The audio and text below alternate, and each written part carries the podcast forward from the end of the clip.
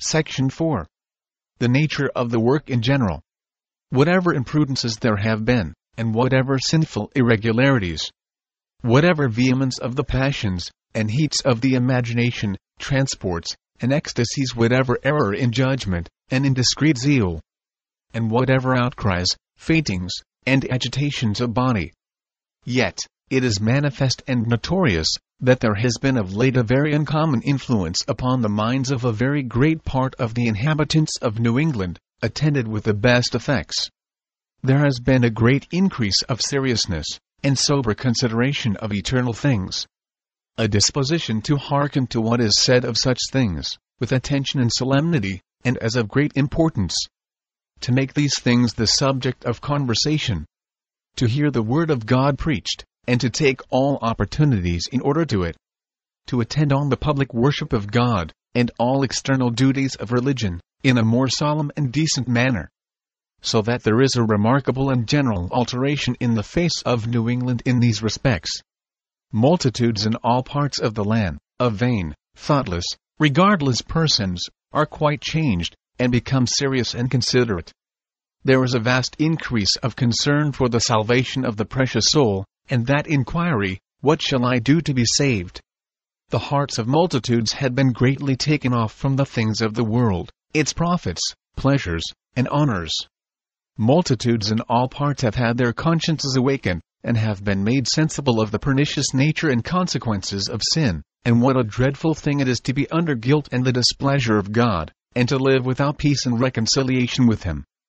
They have also been awakened to a sense of the shortness and uncertainty of life, and the reality of another world and future judgment, and of the necessity of an interest in Christ. They are more afraid of sin, more careful and inquisitive that they may avoid it, and what He requires of them, that they may do it, more careful to guard against temptations, more watchful over their own in the use of the means that God has appointed in His Word, in order to salvation. Many very stupid, senseless sinners, and persons of a vain mind, have been greatly awakened. There is a strange alteration almost all over New England amongst young people by a powerful and visible influence on their minds, they have been brought to forsake, in a general way, as it were at once, those things of which they were extremely fond, and in which they seemed to place the happiness of their lives, and which nothing before could induce them to forsake. As their frolicking, vain company keeping, night walking, their mirth and jollity, their impure language, and lewd songs.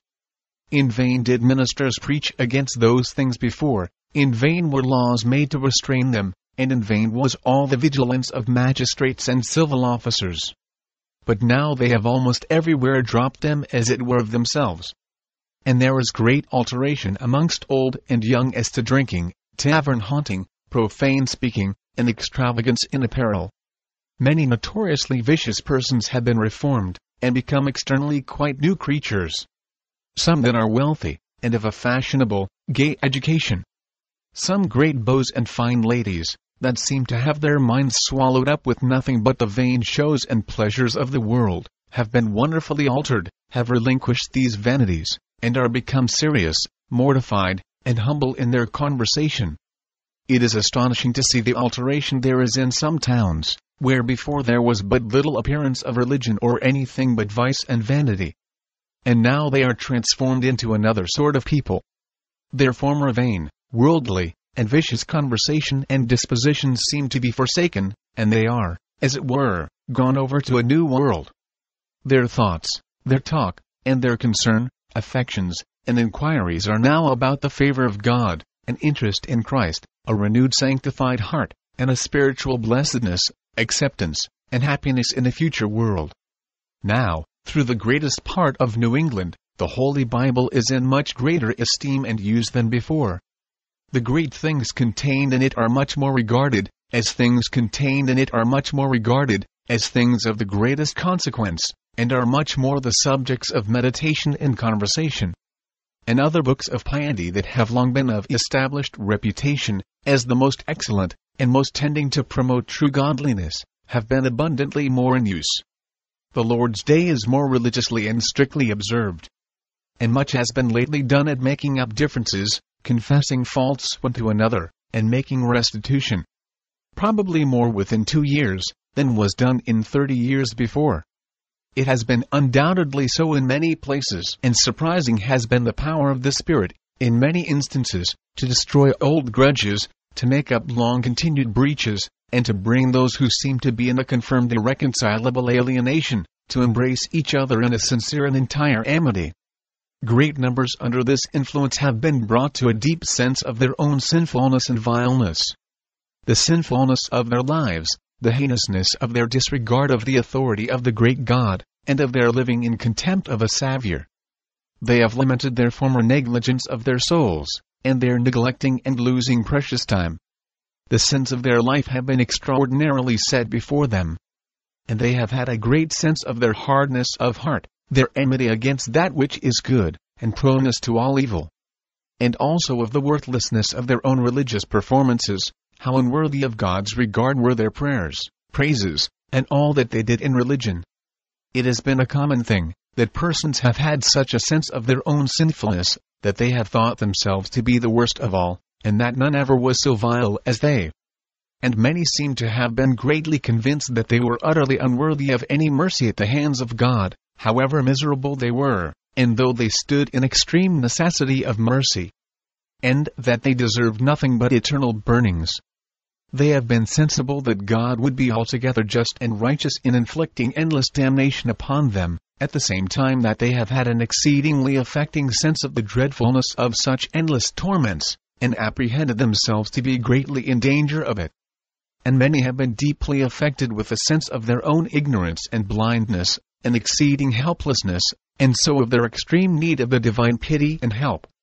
Multitudes in New England have lately been brought to a new and great conviction of the truth and certainty of the things of the gospel. To a firm persuasion that Christ Jesus is the Son of God, and the great and only Saviour of the world. And that the great doctrines of the gospel touching reconciliation by his blood, and acceptance in his righteousness, and eternal life and salvation through him are matters of undoubted truth. They have had a most affecting sense of the excellency and sufficiency of the Saviour, and the glorious wisdom and grace of God shining in this way of salvation, and of the wonders of Christ's dying love, and the sincerity of Christ in the invitations of the gospel. They have experienced a consequent affiance and sweet rest of soul in Christ, as a glorious Saviour, a strong rock and high tower, accompanied with an admiring and exalted apprehension of the glory of the divine perfections, God's majesty, holiness, sovereign grace, etc with a sensible, strong, and sweet love to God, and delight in Him, far surpassing all temporal delights, or earthly pleasures. And a rest of soul in Him, as a portion and the fountain of all good. And this has been attended with an abhorrence of sin, and self-loathing for it, and earnest longings of soul after more holiness and conformity to God, with a sense of the great need of God's help in order to holiness of life. Together they have had a most dear love to all that are supposed to be the children of God, and a love to mankind in general, and a most sensible and tender compassion for the souls of sinners, and earnest desires of the advancement of Christ's kingdom in the world. And these things have appeared with an abiding concern to live a holy life, and great complaints of remaining corruption, and a longing to be more free from the body of sin and death. And not only do these effects appear in converts, but great numbers of those who were formerly esteemed the most sober and pious people, have, under the influence of this work, been greatly quickened, and their hearts renewed with greater degrees of light, renewed repentance and humiliation, and more lively exercises of faith, love, and joy in the Lord. Many have been remarkably engaged to watch, and strive, and fight against sin. To cast out every idol, sell all for Christ, give up themselves entirely to God, and make a sacrifice of every worldly and carnal thing to the welfare and prosperity of their souls. And there has of late appeared in some places an unusual disposition to bind themselves to it in a solemn covenant with God. And now, instead of meetings at taverns and drinking houses, and of young people in frolics and vain company, the country is full of meetings of all sorts and ages of persons, young and old, men, women, and little children, to read and pray, and sing praises, and to converse of the things of God and another world. In very many places the main of the conversation in all companies turns of religion, and things of a spiritual nature. Instead of vain mirth among young people, there is now either mourning under a sense of the guilt of sin, or wholly rejoicing in Christ Jesus and, instead of their lewd songs, there are now to be heard from them songs of praise to God, and the Lamb that was slain to redeem them by his blood. And there has been this alteration abiding on multitudes all over the land, for a year and a half, without any appearance of a disposition to return to former vice and vanity. And, under the influences of this work, there have been many of the remains of those wretched people and dregs of mankind, the poor Indians, that seem to be next to a state of brutality, and with whom, till now, it seemed to be to little more purpose to use endeavors for their instruction and awakening, than with the beasts. Their minds have now been strangely to receive instruction, and been deeply affected with the concerns of their precious souls. They have reformed their lives, and forsaken their former stupid, barbarous, and brutish way of living. And particularly that sin to which they have been so exceedingly addicted their drunkenness. Many of them to appearance brought truly and greatly to delight in the things of God, and to have their souls very much engaged and entertained with the great things of the gospel. And many of the poor negroes also have been in like manner wrought upon and changed. Very many little children have been remarkably enlightened, and their hearts wonderfully affected and enlarged, and their mouths opened, expressing themselves in a manner far beyond their years, and to the just astonishment of those who have heard them. Some of them for many months, have been greatly and delightfully affected with the glory of divine things, and the excellency and love of the Redeemer, with their hearts greatly filled with love to enjoy in them. And they have continued to be serious and pious in their behavior. The divine power of this work has marvelously appeared in some instances I have been acquainted with. In supporting and fortifying the heart under great trials, such as the death of children, and extreme pain of body. And in wonderfully maintaining the serenity, calmness, and joy of the soul, in an immovable rest in God, and sweet resignation to Him. And some under the blessed influences of this work have, in a calm, bright, and joyful frame of mind, been carried through the valley of the shadow of death.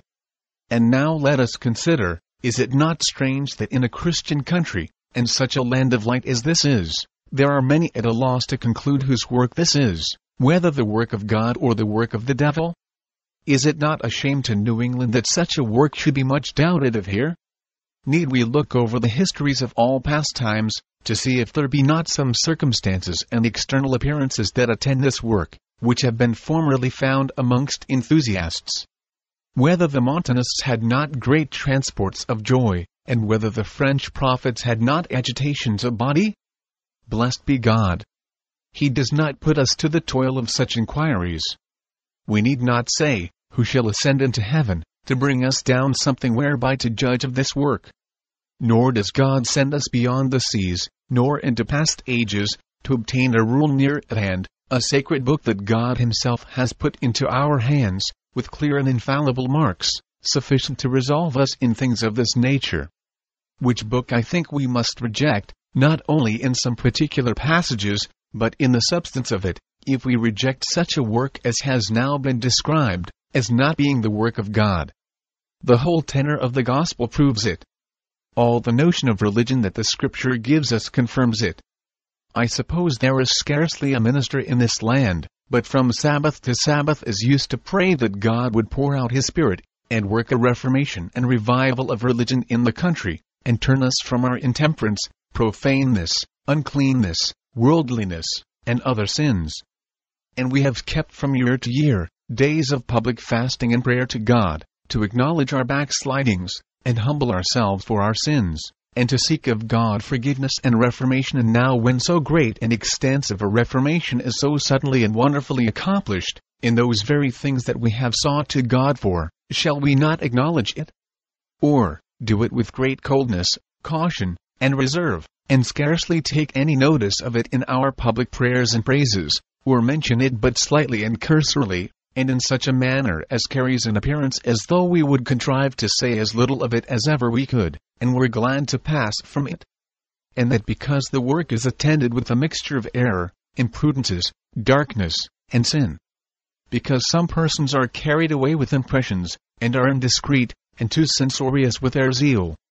And because there are high transports of religious affections, and some effects on their bodies of which we do not understand the reason Still Waters Revival Books is now located at PuritanDownloads.com. It's your worldwide online Reformation home for the very best in free and discounted classic and contemporary, Puritan and Reformed books, MP3s, and videos. For much more information on the Puritans and Reformers, including the best free and discounted classic and contemporary books, MP3s, digital downloads, and videos, please visit Still Waters Revival Books at PuritanDownloads.com. Still Waters Revival Books also publishes the Puritan Hard Drive, the most powerful and practical Christian study tool ever produced. All thanks and glory be to the mercy, grace, and love of the Lord Jesus Christ for this remarkable and wonderful new Christian study tool. The Puritan hard drive contains over 12,500 of the best Reformation books, MP3s, and videos ever gathered onto one portable Christian study tool. An extraordinary collection of Puritan, Protestant, Calvinistic, Presbyterian, Covenanter, and Reformed Baptist resources. It's fully upgradable and it's small enough to fit in your pocket. The Puritan hard drive combines an embedded database containing many millions of records with the most amazing and extraordinary custom Christian search and research software ever created. The Puritan hard drive has been produced to assist you in the fascinating and exhilarating spiritual, intellectual, familial, ecclesiastical, and societal adventure that is living the Christian life. It has been specifically designed so that you might more faithfully know, serve, and love the Lord Jesus Christ, as well as to help you to do all you can to bring glory to His great name. If you want to love God with all your heart, soul, strength, and mind, then the Puritan hard drive is for you. Visit PuritanDownloads.com today for much more information on the Puritan hard drive and to take advantage of all the free and discounted Reformation and Puritan books, MP3s, and videos that we offer at Still Waters Revival Books.